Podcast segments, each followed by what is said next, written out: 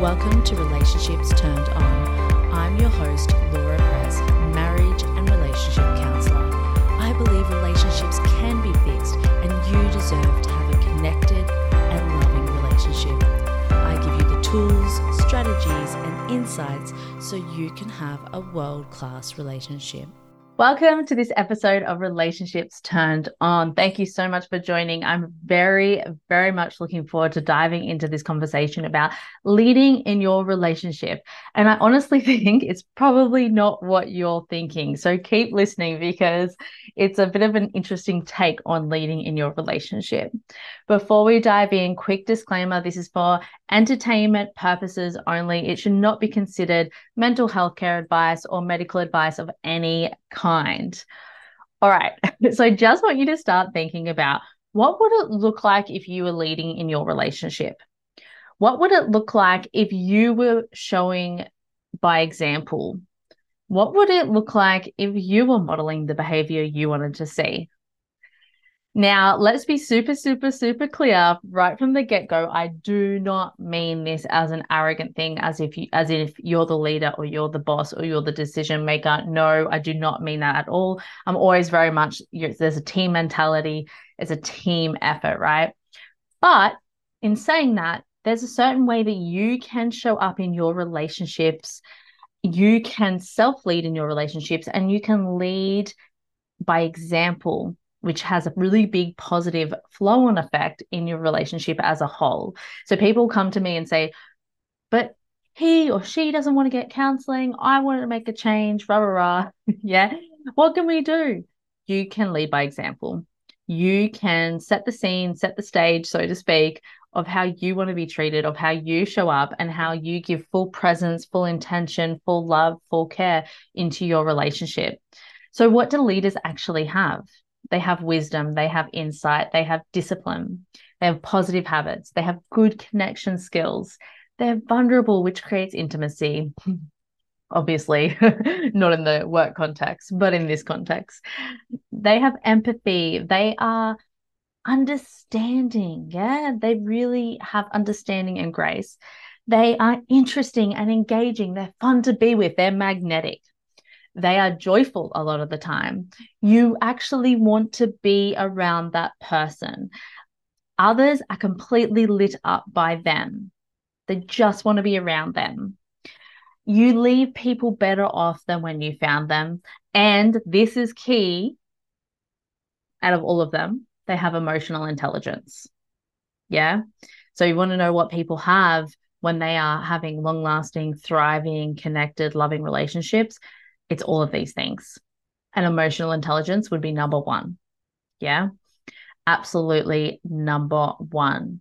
So, when you think about these different qualities or these different skills, do you have them? Do you have them? If you don't have them, then my suggestion is get out a pen, get out a paper, and think about all the different ways you could include them or upskill in that area. I will, I'm going to create a PDF well, I have actually created a PDF for you um, that goes through all of these different skills, these different characteristics, and different prompts so you can actually see where maybe it's a bit lacking in your relationship or where you're excelling in your relationship, and then what you can do to actually move that relationship forward in those particular areas. So you can get them at that in the link below. It's completely free. It's just a free resource that I thought would support this podcast really nicely. So what do you think it would do for your relationship if you brought these qualities or these ways of being into your relationship? If you were fun instead of tired and exhausted all the time, if you were magnetic instead of wanting to sit on the couch and do nothing but watch Netflix 24 7, if you had good communication skills, if you were super clear and explicit, what would that do for your relationship? If you had positive habits of connecting each day, of being excited to see one another, um, I'll never forget the story that Tony Robbins tells, and he plays this game with his wife, where each evening or whenever they get home, the other person will run around the house and they'll come straight and they'll, you know, they'll be calling out to each other, trying to find each other in the house, but they'll be using like fun names or cute names or sexy names and calling out to each other. And they're just got this energy of playful, fun, engaged, interested, you know, before they've even seen each other at the door, right? Now, think about how that's different in your relationship. Because I bet you that most of the time you don't get up off the couch or most of the time it's like hey yeah how was your day? Yeah good to see you. Like you know what i mean? It's it's not that same level of energy or intention. And even if you don't feel that yes you can create that within inside you. You have the power to create your physiology moment to moment. Even if you're tired you can rally. Even if you're feeling a bit blah you just to be like hey how you going? You know like you can create the energy you want to create. You can create a state of being you wish to create Sure, that might mean a few extra deep breaths. It might mean a whole bunch of things, but you can create it. So, how are you greeting your partner at the door each night? How are you connecting throughout the day? Are you connecting throughout the day? So, if you're always tired, cranky, not happy, hiding your body, feeling yuck, when you show up like this, it doesn't help the other person want to be with you. Just being real. Yeah if you show up like this all of the time, it's hurting your relationship. So we can spend so much time worrying about work, finances, or the kids, and we never even pause for a moment to think, how do I show up, my, up in my relationship? What energy or lack of energy am I bringing to my relationship? Yeah. How can this relationship be more fun, more interesting, more engaging, and more exciting? How can you ask different questions? How can you change up date nights? How can you increase the spontaneity into your relationship?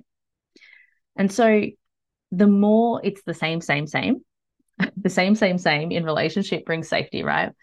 The routine, the structure, this, you know, the the same thing each day brings safety into a relationship, but it does not bring tension, which creates a better sex life it does not bring change, spontaneity, which all creates the passion. Yeah. So if you're lacking the passion, that's what you're missing. If there's so much of that and there's no nothing dependable, then you, the safety part's missing. Yeah. So it's actually really easy when you know these things to nail down, hang on, we're actually missing that part in our relationship. So, what I really want you to do, this is my challenge. I'm actually setting this podcast as a challenge to you. I want you to be the wise leader in your relationship, or the best version of you is another way to look at this. So, how can you bring more wisdom, fun, flirting, mag- magnetism, vulnerability, or joy into your relationship? I really want you to think about that. Ponder it. Take a moment and even write down 10 ways that you could bring more of that to your relationship. How can you infuse more love, more joy, more play, more flirting into your relationship? That's my challenge to you. And I'd love to know in the comments below how this shows up for you. What did you do? What did you do differently? Love is an action, not just a thought. so do something differently. If you want a different result, you've got to do a different thing, right? You've got to do a different action. So this is my challenge to you.